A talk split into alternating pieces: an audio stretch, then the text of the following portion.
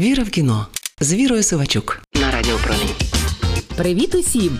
Це я не суворий, але прискіпливий кінокритик Віра Сивачук. Цього тижня в український прокат вийшли фільми з різним характером. Скажімо, історична драма Інший Франко, яка розповідає ні, не про автора повісті Захар Беркут, а про його молодшого сина, винахідника, співзасновника пласту і фундатора української військової авіації. Дивитись треба однозначно. 14 лютого у прокаті стартували фантастичний екшен Мадам Павутина та українська соціальна комедія Уроки толерантності. Ну а я щось знову забула про правила мережі і пішла на фільм про складні шкільні будні. Але саме ця непомітна стрічка номінована на Оскар від Німеччини. Отож, психологічна драма Учительська, режисер Ількер Чатак, 2023 рік.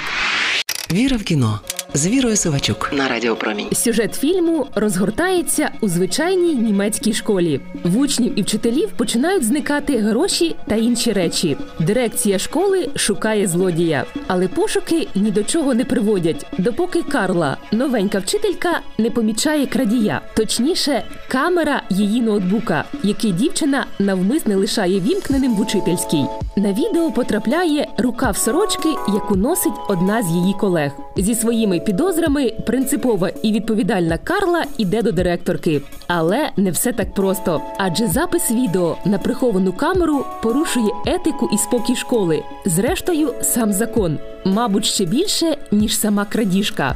Своєю спробою встановити справедливість героїня відкриває справжню скриньку Пандори. Її хейтять батьки учнів, з неї глузують колеги. А головне, її починає бойкотувати власний клас.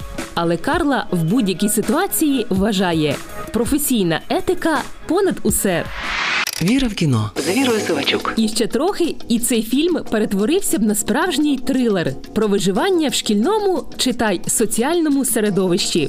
Камера створює відповідну атмосферу, холодні шкільні коридори, класи, спортзал, в яких мимоволі відчуваєш дискомфорт і пригнічення. Далі постійне відчуття тривожності, з яким живе і ходить на роботу головна героїня. Не відчути його не можна. Воно вкорінене в кожен її погляд, рух і вимушені спроби усміхнутися. Неймовірно сильна акторська робота Леоні Бенеш. І ця тривога, звичайно, наростатиме в міру того, як розвиватимуться події фільму. В якийсь момент виникне відчуття, що без насильства тут не минеться, і не через крадіжку, яка свою сюжетну функцію виконала і відійшла на задній план, а через ефект, який справила вона на життя школи. Ми так і не з'ясуємо, хто цупив гроші з кишень в учительській, адже особистість злодія неважлива в цій історії.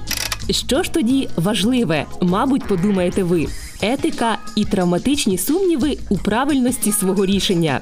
Фільм зосереджений на головній героїні, на тому, що для неї правильно чи неправильно. На відміну від інших, вона не хоче пристосовуватись і маніпулятивно шукати схвалення колективу. Тому й залишається сама у протистоянні з батьками, а в певний момент із дітьми. При цьому для неї інтереси учнів залишаються на першому плані, навіть коли суперечать її власним. Учительська порушує багато тем, які визначають шкільне і не тільки життя.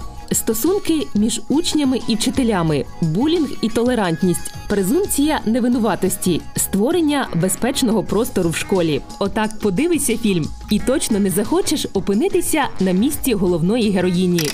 Це була я, не суворий, але прискіпливий кінокритик Віра Сивачук. Почуємося. Віра в кіно з Вірою Сивачук на Радіо Промінь.